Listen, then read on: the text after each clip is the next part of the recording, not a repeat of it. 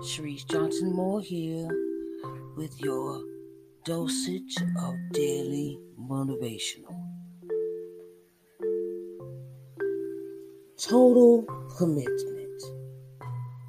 Lord, who may dwell in your sacred tent, who may live on your holy mountain, the one whose walk is blameless, who does what is righteous. Psalms 15 1 and 2. Making a total commitment to Christian living involves voluntary binding oneself to the principles of Scripture.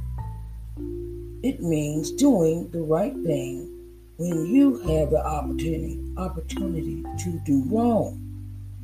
It means doing the right thing even when no one will know or even care. God cares. He knows. How do we keep from faltering? First, we must read, study, and meditate on God's Word. How can we do what is right if we don't know what God requires of us? We must call on God for help every day.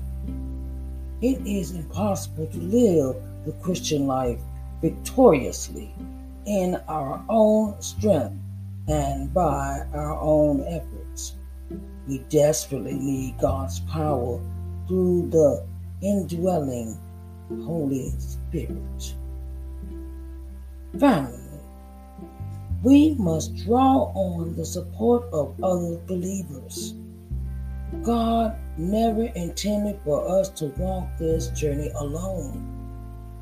Making the commitment is easy, following through is the challenge. Dear Lord, I desire to be totally committed to you, yet I find it very difficult. Help me feed upon your word, rely upon your power and the support of other other believers. Amen.